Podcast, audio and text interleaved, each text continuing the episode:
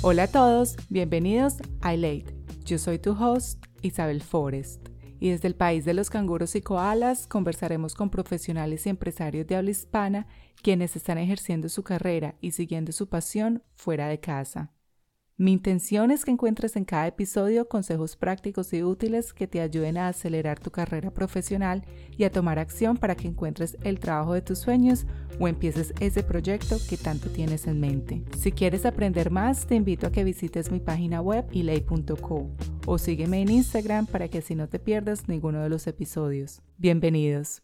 Me encanta estar de nuevo con ustedes y compartir el episodio 21 de Elate. En esta ocasión conversé largo y tendido con Juan Guerrero, un bogotano ingeniero civil que hoy se desempeña como Senior Structural Engineer en Australia. Su historia me llamó mucho la atención y tiene mucho que ver con el episodio número 19 en donde les hablé de creencias limitantes. Juan, quien se describe como una persona tímida, utilizó su timidez, la cual muchos describirían como una debilidad, como su fortaleza y herramienta más grande para hacer algo completamente diferente al momento de buscar su primer trabajo como ingeniero en Australia. Con un enfoque poco ortodoxo a lo que podría describirse como el camino normal que viven todos los estudiantes que llegan a Australia, Juan nos cuenta su proceso y con ejemplos y consejos muy prácticos nos comparte lo que ha aprendido sobre la ingeniería en este país. Te invito entonces a que escuches el episodio hasta el final y lo compartas con alguien que se pueda beneficiar de este contenido. Y si te gustó, me encantaría saber más de ti por medio de mi Instagram o página web ilay.co. En la descripción de este episodio encuentras los enlaces. Que lo disfrutes. Hola Juan, ¿cómo estás? Muchas gracias por acompañarme en Elate. Hola Isa, ¿cómo vas? Muy bien y bueno, me encanta tu historia porque cuando conversamos me contaste tu proceso de cómo llegaste a Australia. Tú eres ingeniero y quiero que me cuentes un poquito sobre lo que haces acá, pero el hecho de que tú llegaste y tomaste un proceso muy distinto a lo que hacemos los inmigrantes cuando llegamos a estos países de buscar trabajo en hospitality y tú decidiste tomar otro approach, otro enfoque, me encantó. Yo en mi caso como creo que te lo conté, bueno, no sé si te lo conté, pero cuando yo llegué por primera vez a Nueva Zelanda a estudiar inglés hace muchos años, lo primero que hice esa semana fue buscar trabajo como mesera y me inventé que había trabajado como mesera en Colombia, que sabía hacer una cosa, lo otro, cafés y mentiras. Yo nunca en la vida tuve que haber hecho hacer eso allá. Y cuando tú llegaste acá te dijeron como lo mismo, como que mira a esos trabajos en hospitality, ta, ta, ta, pero tú decidiste hacer algo completamente distinto. Así que empecemos por el principio. ¿Por qué escogiste Australia? Y ya eso nos va a llevar a esa parte de tu historia que me gustó tanto. Bueno, muchísimas gracias por, darme, por abrir este espacio. Em, y sí, yo soy ingeniero civil, estudié ingeniería civil en Bogotá, en la Escuela Colombiana de Ingeniería. Y digamos que, como muchas cosas que ocurren en la vida, pues venir acá fue un cúmulo de decisiones y acontecimientos que en parte hay un poco de suerte, de azar, de casualidad, etcétera, o de puertas cerradas también. Eh, porque, pues, digamos que todo se basa en que yo, pues, siempre quise vivir afuera de Colombia. No porque, eh, no, no porque no estuviera contento en Colombia o, o sí, pero, pero más que todo fue por, porque, pues, quería tener la, aventura, la, experiencia de estar afuera del país. Em, entonces, eh, yo me gradué de la universidad en el 2008, empecé a, mirar opciones para poder salir, pero yo no tenía dinero. Eh, muy, muy, muy poco dinero ahorrado. Y, vi que algunos compañeros del trabajo como que se están metiendo a programas de becas y todo eso. Yo eh, inicialmente mi primer intento fue irme a Barcelona a estudiar una maestría allá y la única manera era aplicar a, una, a un crédito beca con una institución allá en Colombia Y yo pensé en algún momento que porque era España, entonces pues era solo tener la admisión de la universidad y, y ya, y de pronto un, buen ensayo que, que, era parte del proceso de selección para el crédito beca. Y no, en el eh, no salir seleccionado, eh, menos mal. Y cuando llamé a averiguar por qué no había sido seleccionado, me dijeron es que su examen de inglés está muy bajo, que fue el, IELTS, eh, fue de 5.5. Y para mí eso fue como un baldado de agua fría y entonces traté de estudiar inglés en Colombia, en Bogotá como tal. Eh, primero empecé pues, en, el Colombo americano, que es, está bien, pero obviamente sus enseñanzas son muy limitadas. Y si ya uno quería de pronto ya profesores nativos y eso era ya muy caro. Entonces, entonces, bueno, digamos que yo tenía en ese entonces a una prima que vivía acá y ella trabajaba como ingeniera acá en Brisbane y ella varias veces en ese entonces era el messenger, me decía Juan Juan, vente para acá, esto aquí es muy chévere, ven, mira, yo ya conseguí trabajo de ingeniera, súper chévere, se gana buen dinero, eh, este país es muy bonito, vente para acá. Y pues ella me decía, pero yo como que pues decía Australia tan lejos, pues como que pues, no sé, me tomó un tiempo para madurarlo. Y cuando se me cerró la puerta del crédito beca, eh, yo no tenía mucho dinero ahorrado y hubo esos empujones que pega la vida. Eh, un dinero de más que me salió en ese entonces por la venta de un terreno. Y yo dije, bueno, pues, ¿por qué no me voy a estudiar inglés? Tenía un amigo que subía eh, que vivía en Brisbane también, de mi universidad, y subía esas fotos en Facebook, en fiestas, en, con europeas. Yo dije, uy, yo, pues, ¿por qué no? O sea, si mi la está pasando una chimba allá. Y yo hablaba y le preguntaba cómo es que vive, y él me dice, no, pues yo hago cleaner, pero es que acá se gana muy bien y con un trabajo de cleaner, pues uno sobrevive. Y yo, ah, bueno, pues, ¿por qué no intentarlo? Bueno, y ahí se fue madurando la, la, la idea, mi mamá siempre trabajó en el tema de educación en el exterior, en, una, en una agencia de eso.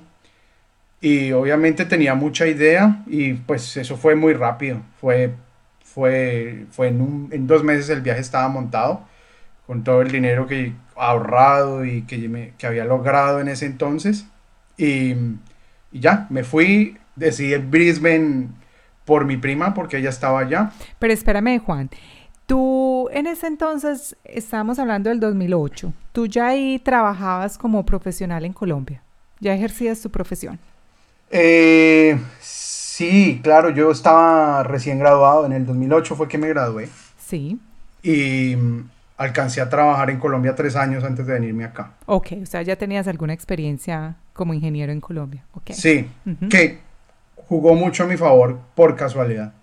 Después eh, te contaré por qué. Sí. Pero sí, alcancé a trabajar tres años como ingeniero estructural en Colombia. Ok, perfecto.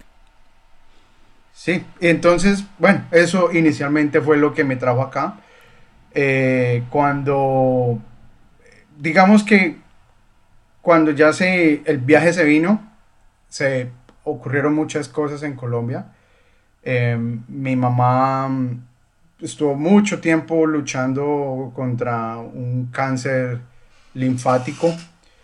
Em, ella tuvo varios tratamientos antes del viaje, mucho antes del viaje. Y entre tratamiento y tratamiento, digamos que surtía efecto temporal y volvía y le, y le aparecía. Entonces, al final, cuando ya entró la etapa del viaje, ahí mi mamá tuvo una recaída fuerte y casi que empezó, empezó, empezaron las valoraciones de los médicos preciso en el mes que yo me venía, que era como septiembre del 2011. Y el médico, el hematólogo que la estaba valorando, le dijo, vea, le tenemos que hacer ya una quimioterapia de emergencia, agresiva, eh, no tiene espera. Tiene varios órganos comprometidos, eh, si no se hace esto, su esperanza de vida está, está muy limitada. Eh, y bueno, eh, mi mamá me contó, pues reunió a mis hermanos. Y, pero mi mamá, no sé, ella siempre quiso que, yo creo que en parte porque ella vio que mucho, que mandó a muchos jóvenes al exterior, yo creo que ella quiso que un hijo tuviera esa vivencia porque seguramente vio que era una experiencia muy enriquecedora. Y, y, a pesar de eso, ella me apoyó muchísimo, me dijo que tranquila, que, que todo iba a estar bien. ¿Tu mamá ya no está contigo?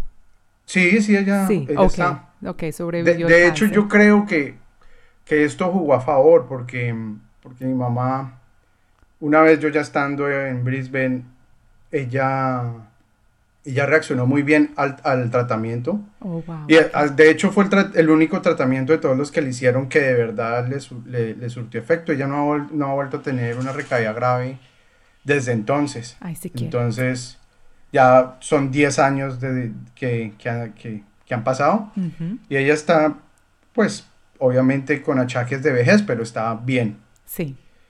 Entonces, ya, ahí, ahí llegó, ahí tomé rumbo y, y ahí empezó esta historia llamada Australia. Eh, cuando llegué me recogió mi prima con su esposo, en ese entonces novio, y, y nada, pues obviamente yo venía muy, muy enguayabado de, de haber dejado Colombia. Digamos que socialmente estaba viviendo un momento interesante, estaba en plena juventud todavía, yo tenía 25 años. Em, y pues había dejado pues los amigos atrás y pues dejé a mi familia, a mi mamá enferma. Entonces cuando yo iba del aeropuerto de Brisbane hacia, hacia donde me iba a quedar. Bueno, me, quedé con mi prima temporalmente. Yo dije, qué pena ahí la palabra, pero dije, dije, eh, yo qué, a qué me vine acá. Porque... pero Juan, espérame, te paro, yo interrumpo, pero es porque me gustan mucho los detalles. Decides venir a Australia, pero antes habías aplicado para una visa a España y me dices que no te había dado el IELTS. Entonces tú te viniste con un idioma, con un inglés muy básico me imagino. Sí.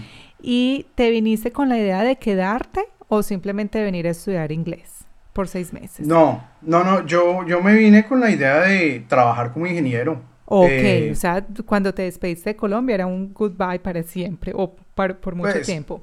Por, por, un buen tiempo, sí. Porque, porque en mi círculo de ingenieros vi varios que lo habían logrado aquí en Australia. Y como que el primer impacto y eso como que fue mucho a mi favor fue ver a mi prima, cuando yo recién llegué fue ver su círculo cercano de ingenieros, que todos estaban trabajando, que todos estaban muy bien, tenían una vida muy bien, una calidad de vida muy, muy adecuada. Entonces como que eso fue como, como que me abrieron los ojos, como dije, uy. Sí, se puede. Se puede, sí, claro. Y, y fue como como la primera impresión que yo me llevé en mis primeros días, porque yo estuve todo el tiempo con mi prima. Mi prima en ese entonces acababa de renunciar al trabajo, entonces tenía tiempo libre. y, y, fue ver ese círculo social de ella, fue como, como untarme de esa gente y, y claro, tuvo un impacto bastante positivo en mí. Y pasaron los pocos días y yo dije, no, aquí es donde yo quiero estar. Y pues ver a Brisbane, que es una ciudad tan bonita, eh, con tan buena calidad de vida, pues muchísimo más, ¿no? Excelente, ok. Entonces, bueno, llegas acá y cómo empezaste toda esta cuestión de ser ingeniero o llegaste a hacer eso o hiciste otras cosas? No, no, no, no. Obviamente no, pero mi prima me ayudó mucho. Ok. Mi prima intentó ah, hasta donde ella pudo. Eh, infortunadamente no se pudo por el lado de ella, pero pues ella me decía, mira, tengo este contacto, tengo el otro. De hecho, me alcanzó a conseguir una, eh, una entrevista en una empresa que ella trabajaba, en un, que son constructores ahora. Y la, la, entrevista fue muy bien, pero era una empresa muy, muy grande, muy grande. Y el caso se perdió entre la burocracia de la empresa grande, en que yo no tenía experiencia local eh, etcétera.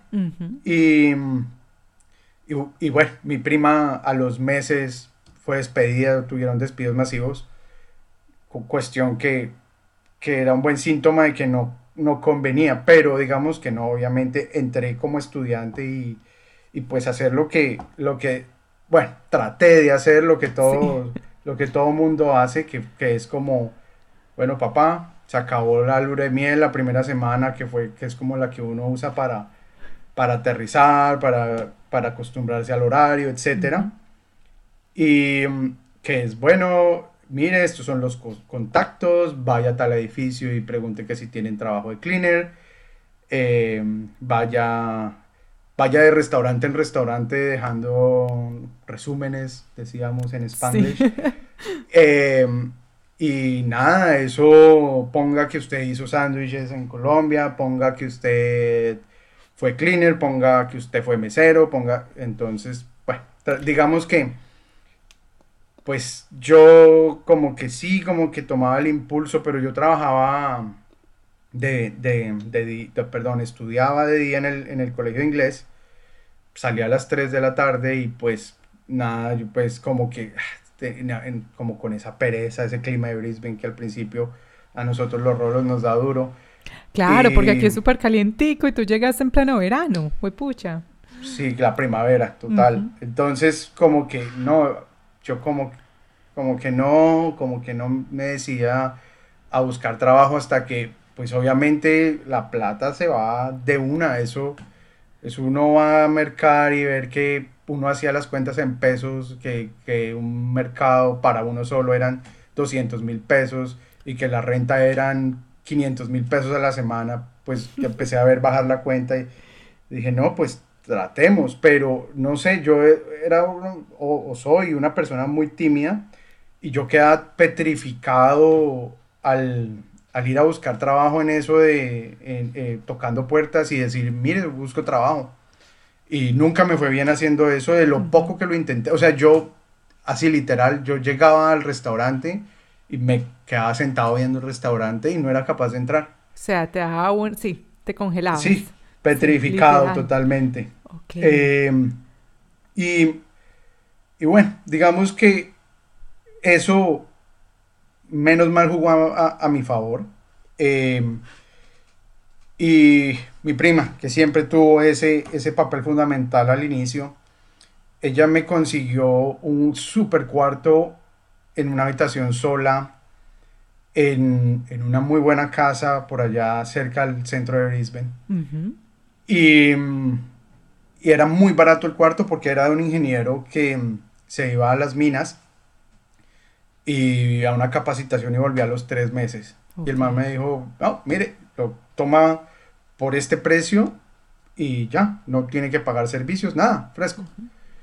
Era una ganga, pero yo ahí permanecía mucho tiempo solo, no tuve como esa etapa inicial que todo, que los amigos, que el barbecue y que todo eso. Entonces tuve esos tres primeros meses, pues yo llegaba a la casa, no había mucho con quien hablar. Eh, yo vivía con una pareja, pero las parejas viven en su, en su mundo. Sí. Y, y yo llegaba y no sé, como que ver a mi prima como que también. Yo dije, no, pues yo voy a buscar cómo es el proceso migratorio en Australia. y, y, nada, yo me metí a las páginas, a las páginas de, del gobierno de, de inmigración a entender cómo era el proceso y leía foros y leía pues, cosas y bueno, me di cuenta cuáles eran, cuál eran mis opciones em, y, y, ahí bueno, investigué y, llegué a la conclusión, o sea, identifiqué la visa que, que, necesitaba, eh, los, los pasos, los requerimientos y entre esos muy importante era, era el inglés. Ok. Y, y bueno, entonces digamos que ahí empezó, empezó esa historia, ahí fui, ahí fui tomando impulso. Excelente, Juan. Y bueno, yo creo que vas a escuchar un ruido horrible porque está cayendo una tormenta aquí en Brisbane, así que toda esa bulla es ruido de la lluvia, no sé qué vamos a hacer, pero bueno, ojalá el sonido no se nos dañe. Juan, entonces, ¿qué hiciste en ese proceso mientras estabas en ese cuarto solo, nunca trabajaste como en, restaurante o como cleaner, ¿de dónde sacaste plata? Nada, se me fueron acabando los ahorros. Entonces... Entonces, ¿cuál fue tu eh, plan? obviamente como que hubo un momento en que yo dije, no, yo necesito rodearme de gente, porque mi prima vivía una vida normal de profesional, ocupada, pues yo me veía con ella, pero, pero de vez en cuando yo dije, no, necesito amigos, eh, necesito moverme de acá eh, lo antes posible. Entonces, digamos que me moví a una casa ya en un share house con estudiantes internacionales y ahí empecé el proceso normal, que el barbecue, que la reunión, que la fiesta, que sí. y, y, entre esos amigos me decían, vaya a tal lado. Y encontraban poquito trabajo, sí, que me daba para medio pagar la renta. O sea, era trabajo demasiado casual, sí, muy, esporádico. Sí, o trabajo en muy malas condiciones también. Entonces, nada, o sea, trabajos de cleaner una hora al día por... entonces, pues sí, seis días a la semana, eran seis horas, con eso medio pagaba la renta. Entonces, nada, así fueron pasando los meses y, y como nos suele dar la, la, impresión a todos los que llegamos acá, el tiempo se pasa rápido. Total. Y pasaron las 24 semanas que había pagado en el college y, y nada, ya llega, yo me vine por seis meses porque no me alcanzaba para venirme para un año. Y y pues nada, entonces ya tocaba extender visa o devolverme, decida. Entonces mi prima ahí. Entonces yo hablé con ella, eh, tuvimos el, el, el, bajonazo de que no salió nada en el trabajo que ella me trató de conseguir en la entrevista. Y, y nada, ella era siempre dándome ánimo. Me decía, Juanito, tienes que presentar el IELTS, ya hiciste un curso de IELTS en el college. Eh, y yo me acuerdo que ella abrió una alcancía y, y me dio sus ahorros para que pueda pagar el IELTS. Y, y, ella fue de las que me dijo que, que, no, que esos seis meses aquí eso no dejaba nada. Que eso que me iba a volver a Colombia con una mano adelante y otra atrás. Me decía, no, extiende. Y mm, ya mi mamá había mejorado y progresado sustancialmente y hablé con mi mamá y mi mamá me dijo que me prestaba la plata. Wow. Entonces, bueno, Ahí yo ya tenía muy poquita plata en la cuenta, como mil dólares. Y, y, se venían los holidays del colegio, que es como cuando uno acaba un curso y va a conectar con otro, tienes un tiempo que puedes trabajar inclusive full time. Y, y, yo algo que siempre le he tenido pavor es a no tener nada que hacer. Entonces, em, llegaron los holidays y acá yo tenía el el último día de colegio, que fue pues la despedida normal que le hacen a los estudiantes internacionales, yo dije, fue madre, ¿ahora qué voy a hacer? ¿Qué, ¿Qué, me voy a poner a hacer? Yo no, no tengo trabajo la otra semana, no tengo plata, todos los, mis, mis housemates se van a ir a trabajar y a estudiar normalmente, ¿yo qué me voy a poner a hacer?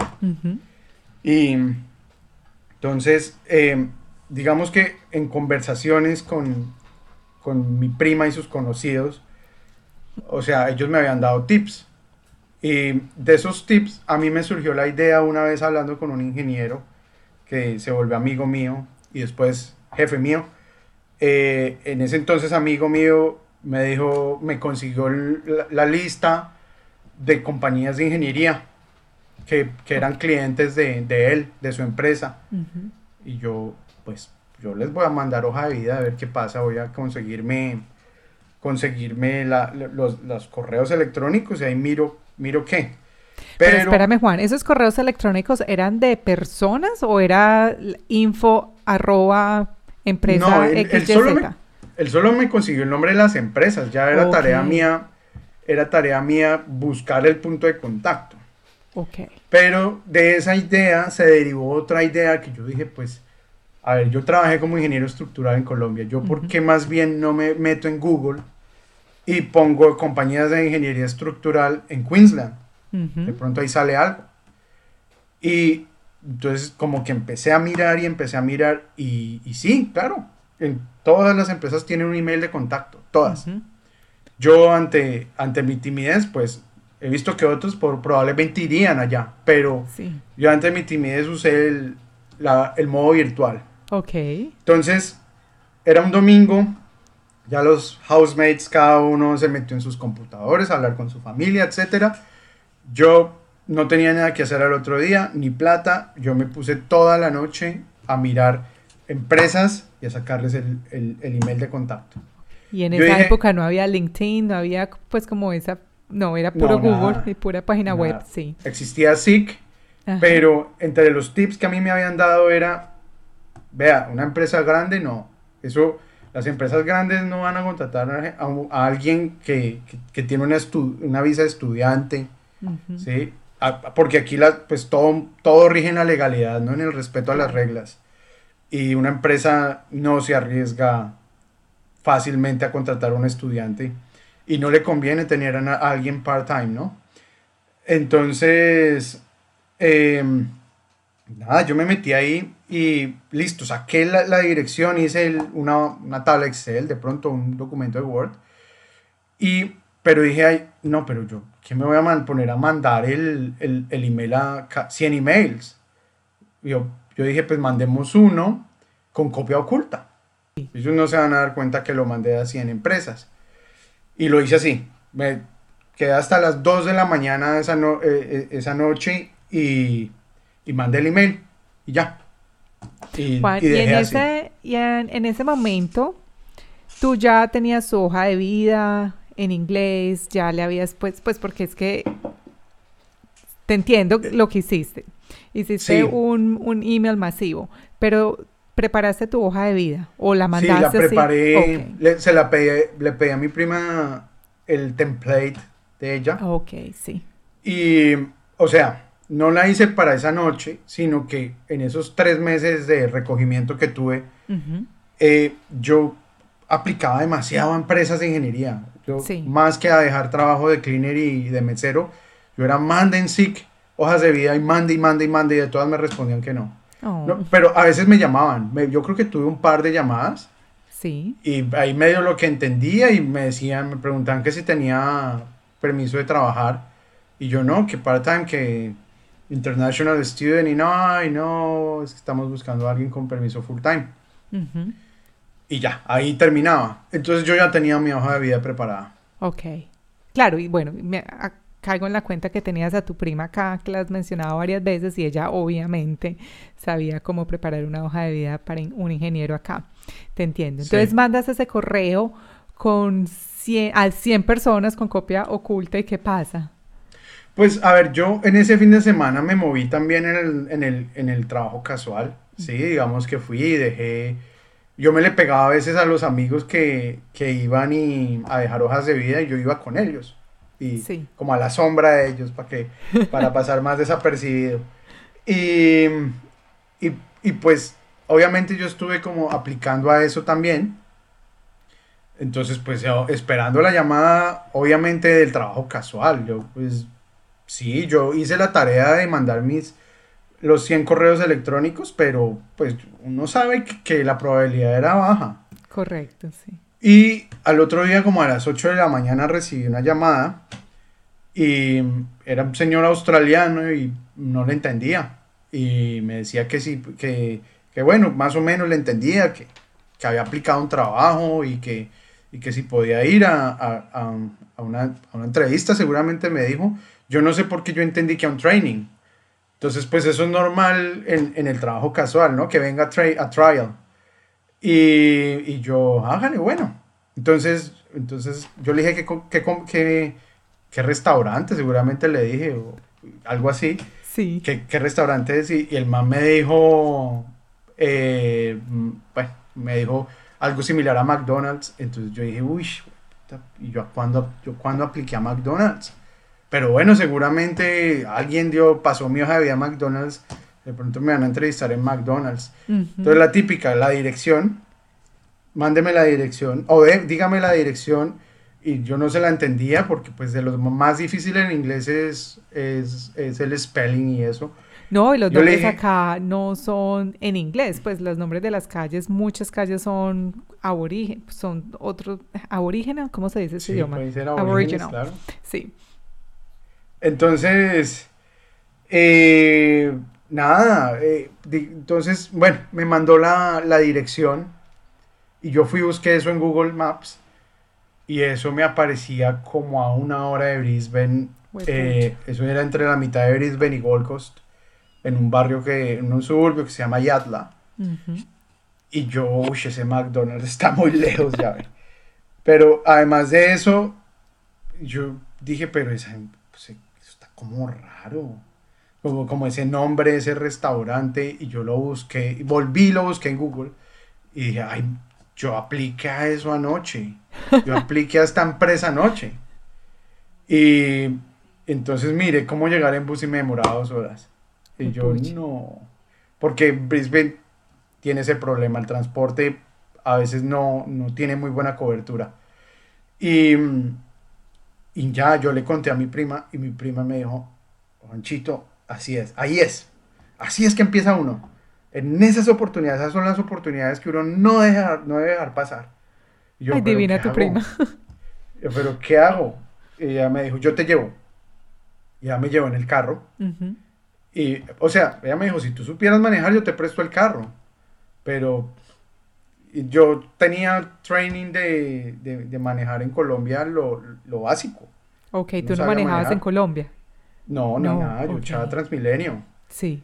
Y, y nada, entonces ella me llevó, me dejó ahí, ella no me pudo esperar. Tuve la, y, y tuve la entrevista y era en un warehouse de un, de un contratista que hacía retenciones y necesitaban un ingeniero para el warehouse para que hiciera como el análisis de las excavaciones y eso. Y yo, bueno, fui, hablé, me dijo, ¿sabe hacer eso? Yo, sí, yo tengo idea. Y, entonces me dijo, bueno, ¿cuándo puede empezar? Y yo quedé como, como que, frío, yo. O como que, no, pues cuando quiera. Yo le dije cuando quiera. Yo no sabía cómo iba a llegar ni nada, pero yo le dije cuando quiera. Me dijo, ¿pueden ir mañana? Yo le dije, sí, hágale. Entonces me dijo, listo. Y ellos fueron y me dejaron en la estación de tren. Y, y ya me llevaron a la estación de tren. Ahí me llamó mi prima y le dije, sí, que, puedo, que empiezo mañana. Y ella, ay, qué bien, que no sé qué. No, qué El novio de ella me llevó al otro día a trabajar.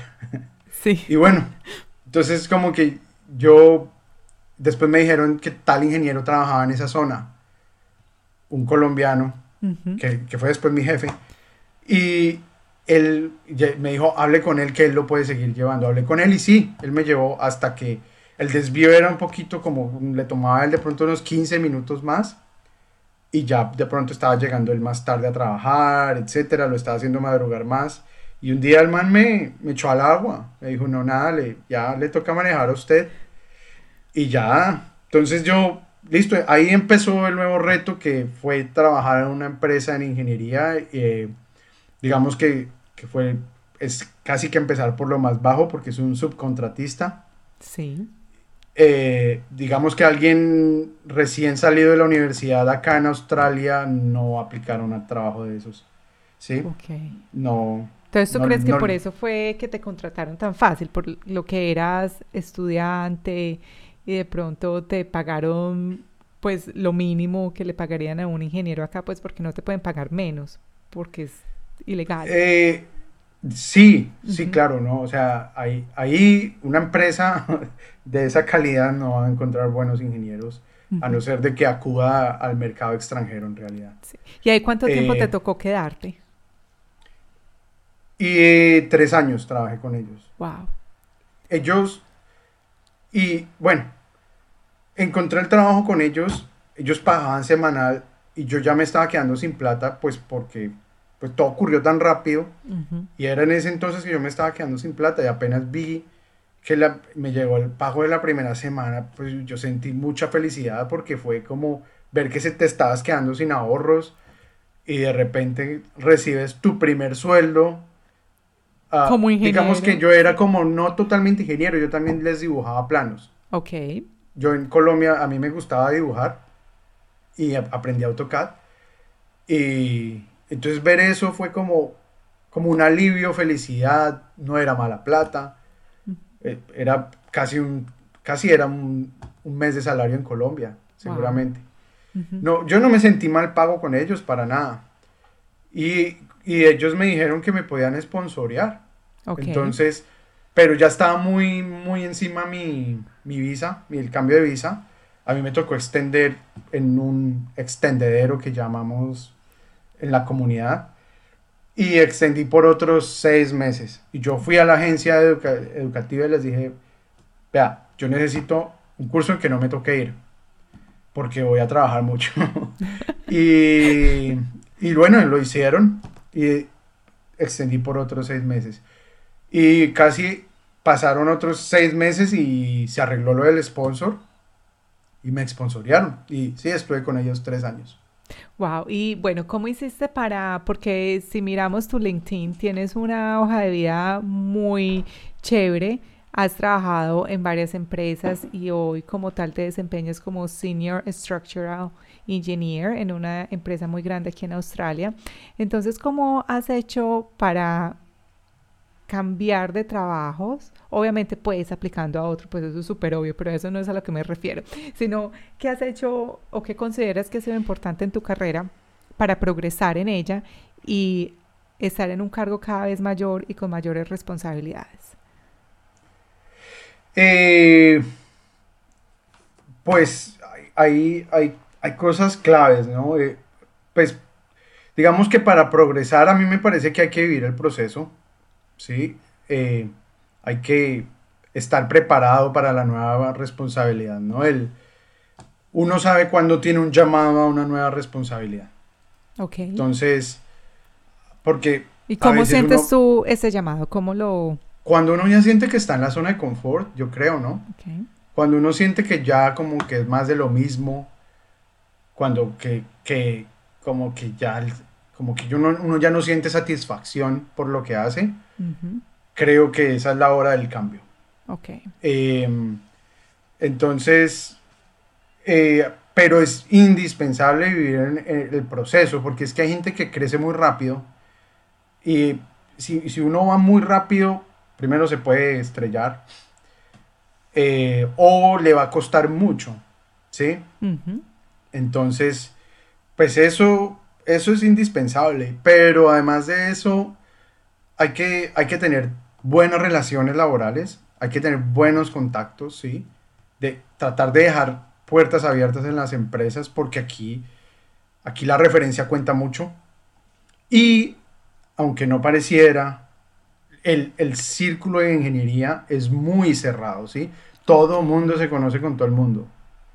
Entonces, eh, si tú llegas a tener una mala experiencia, si tú llegas a tener una mala situación, eso te puede marcar en tu carrera porque de verdad es, se vuelve como una comunidad casi. Juan, cuando hablamos antes de esta entrevista, tú me contabas que a ti nadie te explicó cómo estaba la industria en Australia, pues cuáles eran los tipos de trabajos o cómo de cierta forma ese organigrama que se maneja en la industria. Sí. ¿Qué fue fundamental para ti o qué fue eso que tú no sabías que si hubieras sabido te hubiera ayudado a alcanzar lo que querías más rápido? Total, esa, esa es muy buena pregunta y es hacer un research del mercado. Ok. En cómo, cómo, cómo se divide, cuáles son los, las, la, cuál es el organigrama como tal, ¿sí? ¿Qué hace un, primero, o sea, los, los rangos casi. ¿sí? Uno sale de la universidad, antes de la universidad es un undergrad. ¿sí? Después de la universidad, apenas se graduó, es un graduate engineer. Después de eso es un engineer, que es cargo intermedio. ¿sí? Después senior, después... O sea, si tú te gradúas como ingeniero aquí en Australia, o bueno, o no en Australia, pero si eres recién egresado de la universidad, tú no te llamas ingeniero, sino que te llamas como graduado sí de eres ingeniero, sí tienes el título de ingeniero, pero generalmente en el, en el círculo de ingeniería se les llama graduate engineers. Ok, entonces claro, si estás aplicando para un trabajo como engineer, pero apenas te acabas de graduar, estás aplicando para un puesto posterior con más experiencia. Entonces, obvio, no te van a llamar porque no la Y yo en mi búsqueda, yo vine con tres años de experiencia, que eso es casi un grad. Digamos que si, sin tener la experiencia local, yo era un grad. ¿Sí? Entonces yo cuando buscaba trabajos en SIC como ingeniero estructural, decía Principal Engineer. Y yo no sabía que era un Principal y yo aplicaba a eso. No, eso era como un Senior, ¿no? Como no, un Principal es, Principal es una persona con 15 años de experiencia, 20. Wow, okay. Y yo aplicando a eso, ¿sí me entiendes? claro, sí, no sabía esto. Si yo le hubiera apuntado a un graduate engineer, si yo hubiera hecho un, una investigación del mercado de una manera más juiciosa, sí. pues yo hubiera, yo obviamente hubiera apuntado a donde yo debería estar. Bueno, ¿y hay algún lugar en donde tú puedas hacer esa investigación o eso es simplemente hablando con ingenieros? Y te hago esta pregunta puntual por si hay algún ingeniero, bueno, no acaba de llegar porque las fronteras están cerradas, pero que esté escuchando esto en Colombia y quiera pues como enterarse o empalparse de, ese tema. ¿Cómo aprende uno esa diferenciación? No, mira, infortunadamente yo aprendí fue ya estando dentro de una empresa de consultoría en ingeniería, como tal, que me, di cuenta que, que, los rangos son muy importantes acá. Sí. Eh, no sabría dónde direccionar, pero hay foros de inmigración por mil. Hay foros de ingeniería en Australia por mil. Y seguro que hay, seguro que si uno hace un research de manera oficiosa, encuentra eso. Eh, pero sí, infortunadamente yo me di cuenta solo cuando me tocó vivirlo. Ok.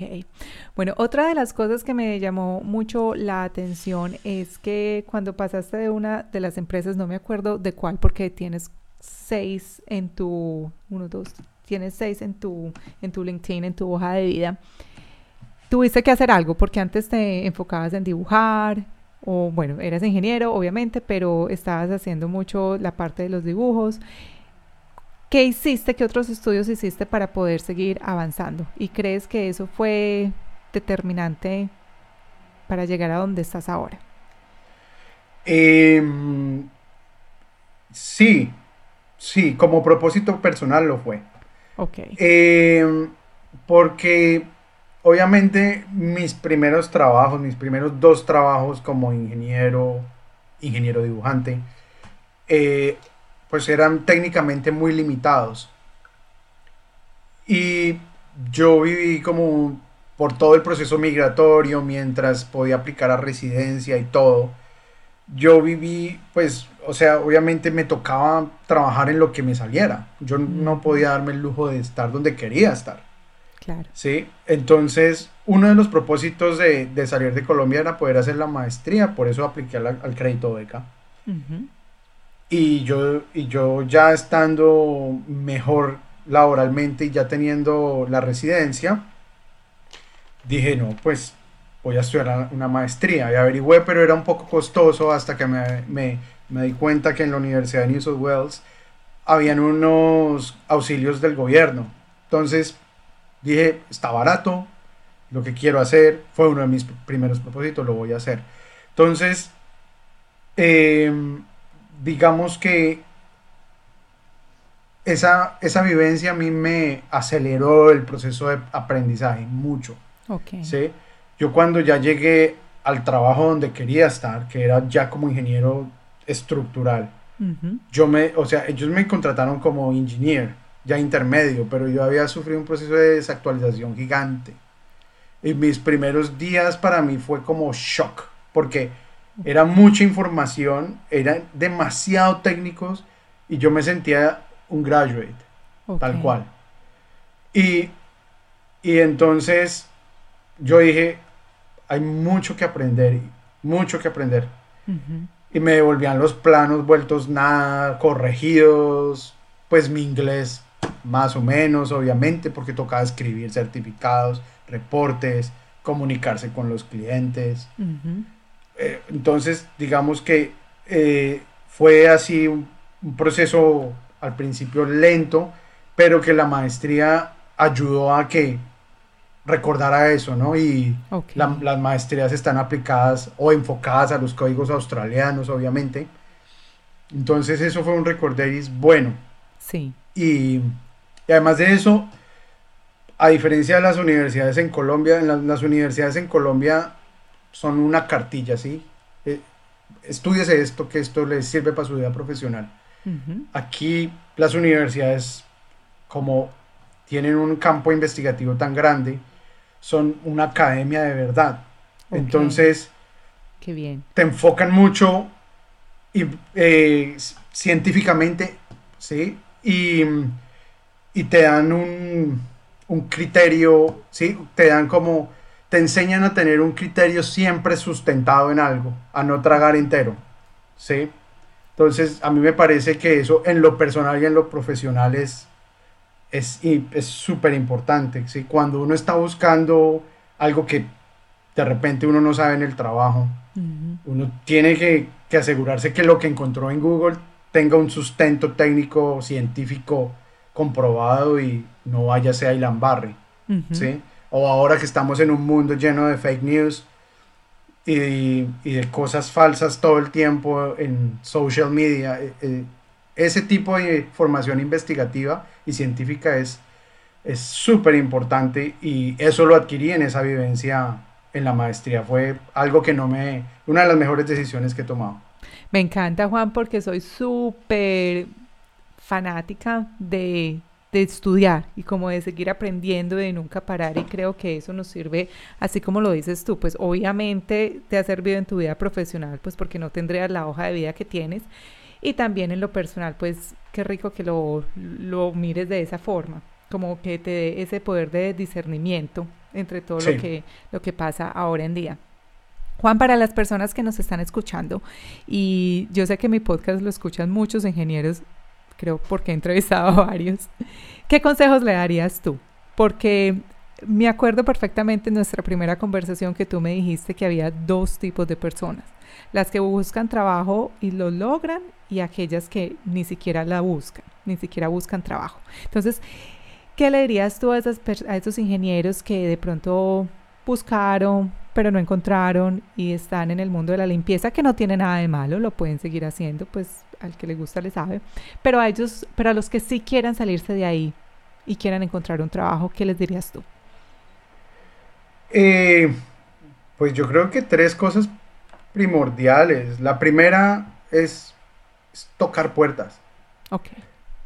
Eh, una vez alguien me, me, dio un consejo estudiando y me dijo, me dijo, whatever it works for you, but just do it and do it right. Eh, tocar puertas hoy en día se puede de muchas maneras. Se puede ir a eventos de networking, que para los graduates eso lo hacen mucho aquí. Ellos van, los graduates van, eh, se conocen. ¿Y dónde se encuentran esos? Porque no eres el primero que me dice que hay eventos de networking. ¿Eso dónde se encuentra? Las universidades los promueven. Porque, digamos, las empresas grandes, las empresas grandes de Australia en consultoría, sí, tienen un proceso de formación de ingenieros, obviamente y siempre están, ellos siempre tienen un proceso de reclutamiento de recién graduados. Ok. Y, y, las empresas que tienen eso van a los eventos de networking y están allá mirando quién, quién, quién puede ser. Entonces, oh, una parte muy importante es, es eso, es em, tener buen desenvolvimiento social. Aquí las empresas les gusta mucho las personas que, que, son socialmente activas. Y, pero aparte del networking hay mil maneras de tocar puertas, como yo lo hice, yo eh, a, mi estilo tímido, detrás de un computador mandando hojas de vida. Yo, mi, o sea, manden, manden, no importa que les digan que no, lo peor de todo es un email automático, un template que les dice no, gracias. eso, eso no es nada. Sí. O, o hay gente que va con la hoja de vida impresa. Tengo amigos que lo han hecho y les ha funcionado. Impresa y les dice, ah, es que estoy interesado en tal posición. ¿Sí? Entonces, no importa cómo lo hagan, pero toquen puertas, no se cansen. Que nadie muerde, no, no les va a pasar nada. Juan, y ahora que has pasado de empresa en empresa, ¿qué pones tú en tu hoja de vida o qué es algo que sientes, no sé si mm, tú contratas personal. Eh, eh, no, no activamente, pero obviamente me piden opinión. Ok, ¿qué sientes tú que latinos, colombianos deban de tener en su hoja de vida, como en esa primera impresión, para que sean más, propensos a ser contratados? Eh, pues ojalá experiencia local. Ok. Eh, por eso yo digo que lo importante es empezar. No importa de qué tan abajo empiecen, pero empiecen, así sea dibujando planos.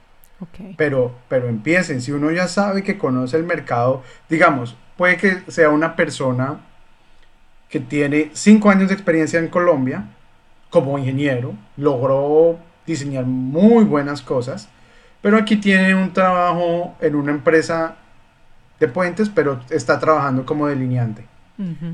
Entonces, si a mí me llega una hoja de vida de esa persona, uno sabe, al menos ya está familiarizado con el mercado local, sabe qué tipo de perfiles de vigas se encuentran localmente, saben qué tipo de madera, saben cuáles son los estándares australianos, han estado interactuando en una oficina de ingeniería, al menos ya sabe que esa, esa parte, esa parte de, familiarización con el mercado local ya, se, ya la tuvieron. Entonces, pues yo digo, y además de eso tiene una hoja de vida impresionante en Colombia, pues uno le da la, la, oportunidad o le podría dar la oportunidad.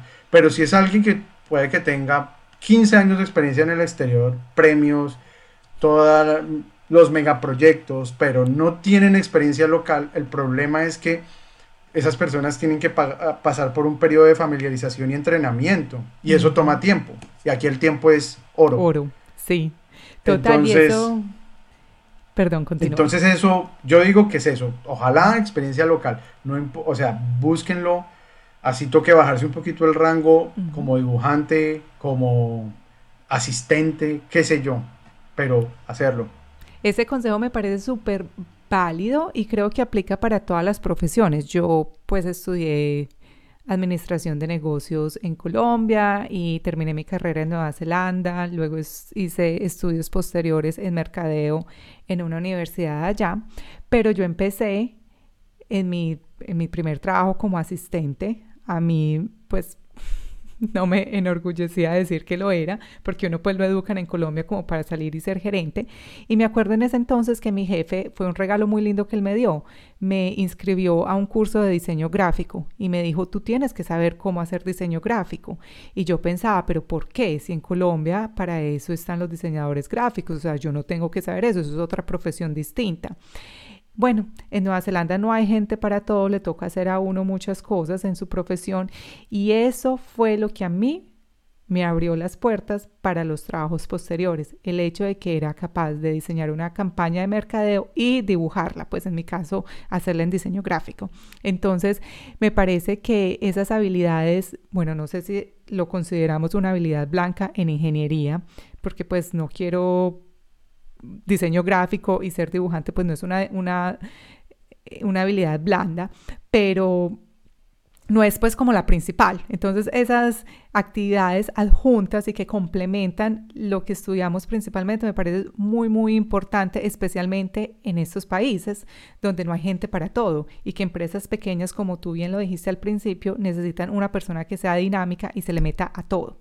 Entonces súper válido ese consejo. Juan, ahora en este cargo en el que tú estás, cuéntanos cómo es un día para ti. ¿Cómo es un... Eh, es un día... Obviamente, pues no de pandemia, pero... Pero ¿qué hace una persona con tu título como ingeniero en una empresa en Australia? ¿Cuáles son las responsabilidades? Es muy ocupado. Digamos que algo que ocurre aquí en Australia es que hay que ser muy efectivo a la hora de trabajar. ¿En qué sentido? ¿Cómo describes tú la efectividad? En que al, trabajo no se llama mal gallo. Ok.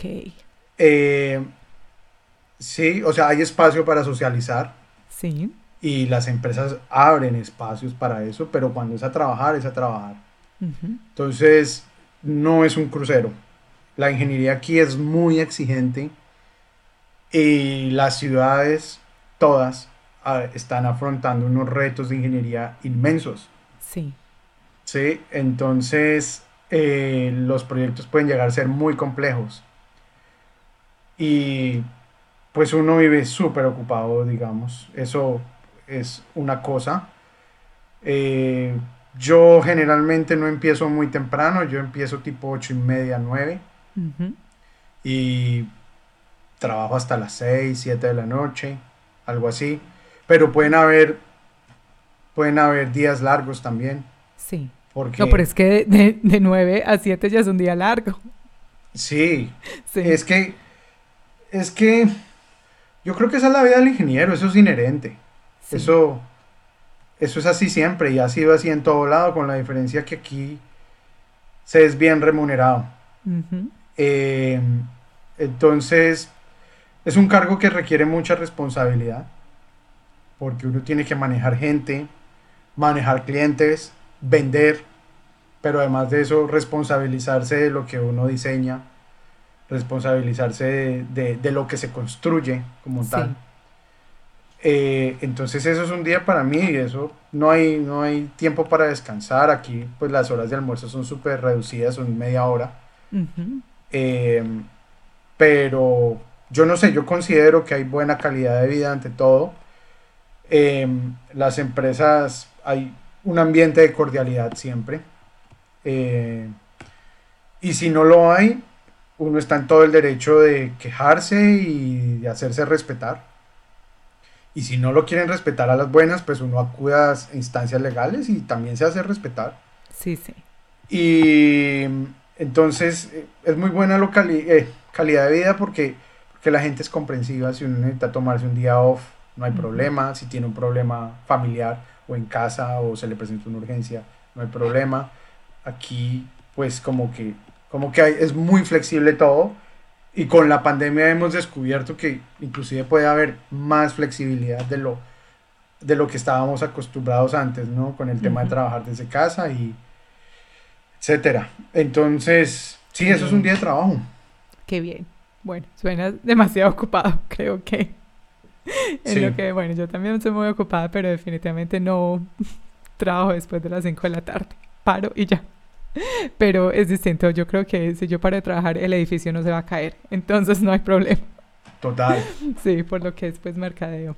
Ay, mentira, le estoy bajando como el crédito a mi profesión, pero no, me les quito el sombrero a ustedes porque si ustedes se encargan de algo más distinto y lo que dices es muy cierto, está Australia está pasando por un proceso de, bueno, corrígeme, tú sabes más que yo, de cerrar todas esas minas y de estar como en un proceso de energías más renovables y es un país que está pues que como te lo pues como lo digo que ha estado sostenido por las minas pero ahora están buscando algo más renovable y se ve que la transformación es va a ser gigante. Y la infraestructura alrededor de todo eso es impresionante.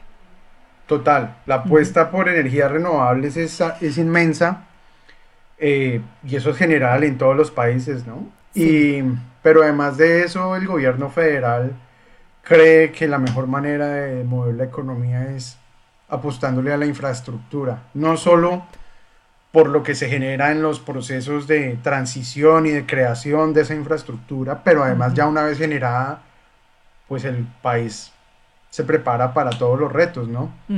Entonces, una ciudad como Brisbane está construyendo una nueva línea de metro que es totalmente subterránea, allá por todos esos rascacielos de la ciudad.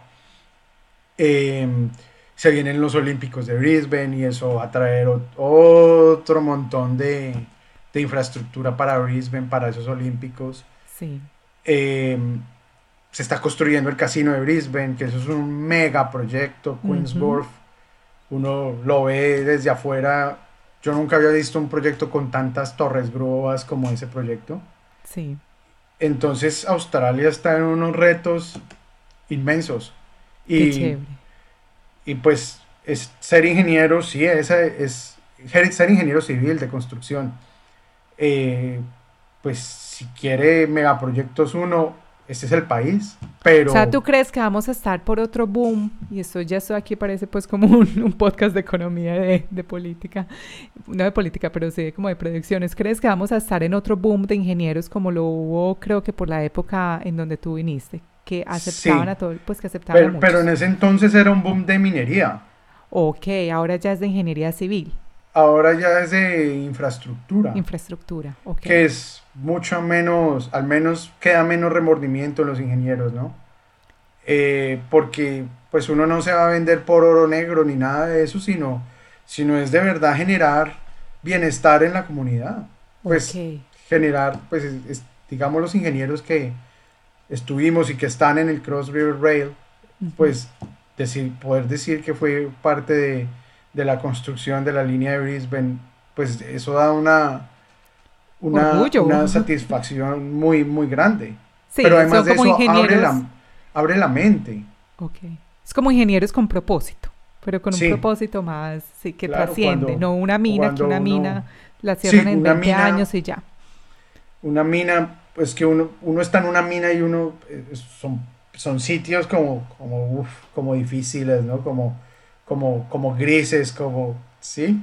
Sí. No, yo, digamos que eh, en, Brisbane, en Queensland, yo tuve proyectos mineros y no los disfruté por eso, porque, porque tocaba ir a las minas y yo era como, no quiero estar en una mina, no me gustan las minas, eh, eso es puro carbón, no. No, y hay muchos casos, lo que tú dices, si tú manejas en Australia, que es un país gigante geográficamente, tú ves pueblos que fueron exitosos o abundantes de cierta forma por las minas que estuvieron ahí y luego cierran las minas y esa comunidad se queda sola. Entonces ahí está el desempleo, unas casas viejas, unos pueblos abandonados, una infraestructura que se creó pero solo alrededor de esa economía minera que ya no existe. Mientras que lo que está pasando ahora son infraestructuras que van a estar para toda la vida y van a conectar a la gente. Así que súper bonito ese propósito. Juan, para terminar, porque es viernes. Estamos aquí en la noche hablando, pero bueno, estamos en lockdown, por lo menos tú estás en lockdown. Cuéntanos cuál ha sido el reto más grande que se te ha presentado en Australia, pero diferente al ver que tu cuenta de ahorros estaba disminuyendo cuando llegaste. En cuanto a tu profesión, ¿cuál ha sido el reto más grande que tú digas, fue pucha? Esto me cambió la vida cuando lo superaste. En cuanto a la profesión. Sí o personal? Eh, digamos, no a la profesión, yo creo que el Cross River Rail, yo estuve en ese proyecto por un año. Sí. Y sí, fue un reto grandísimo. Grandísimo. Y fueron noches largas, fue mucho estrés. Eh, pero pero ver que varias cosas de las que uno hizo parte están ahí de pie, dándole un servicio a la comunidad, fue, fue gratificante al final.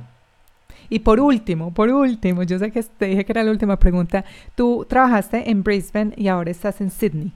¿Cuál es la diferencia y cuál es mejor, según tú? Uy, pues que es mejor, no sé. Es, es difícil. Porque yo tuve Brisbane parte 1, parte 2, Sydney parte 1, parte 2. Em, ¿A qué te refieres con parte 1, parte 2? En que estuve en, Brisbane, eh, yo llegué a Brisbane, vine a Sydney. Ok. Em, estudié mi maestría acá. Y bueno, empecé, cogí impulso en mi carrera, tomé impulso en Sydney. Conocí a, mi esposa actual aquí en Sydney.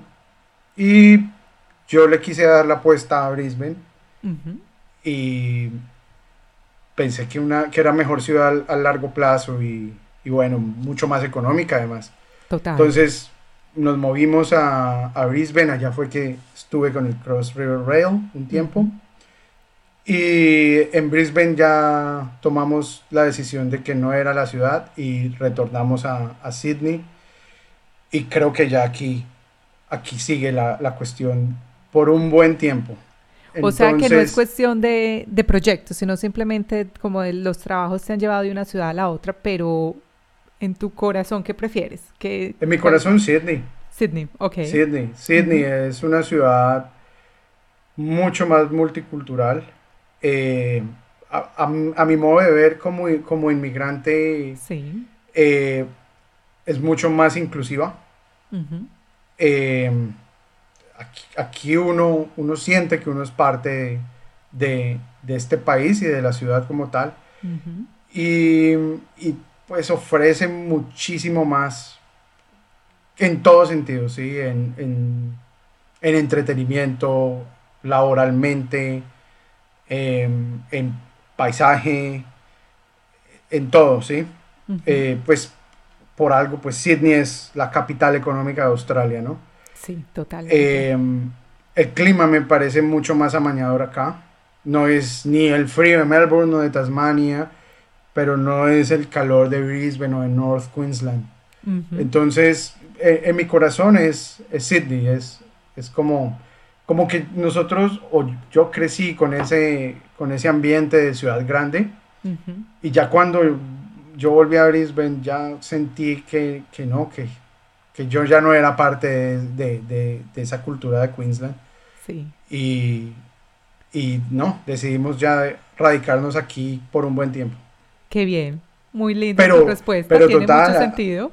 A, las personas que, que están o que apenas están empezando su, su, su vida profesional en Australia o que la quieren empezar, moverse dentro de ciudades es, ojalá lo pudieran hacer, porque cada ciudad, primero cada, cada estado tiene un, mercado distinto, entonces dejan experiencias distintas y culturalmente, aunque no parezca, Australia también tiene sus diferencias culturales entre estados. Total. Entonces, a mí, a mí me gustaría, ojalá en, en otro punto de pronto, tratar Melbourne. Melbourne me encanta. Gracias Juan, me encantó tenerte en Elate. Este episodio es súper práctico para ingenieros y pues me encanta porque sé que van a aprender mucho de ti, muchos consejitos y cosas que pueden poner a la práctica. Muchas gracias por tu tiempo. No, gracias a ti y nada, saludos. Un abrazo.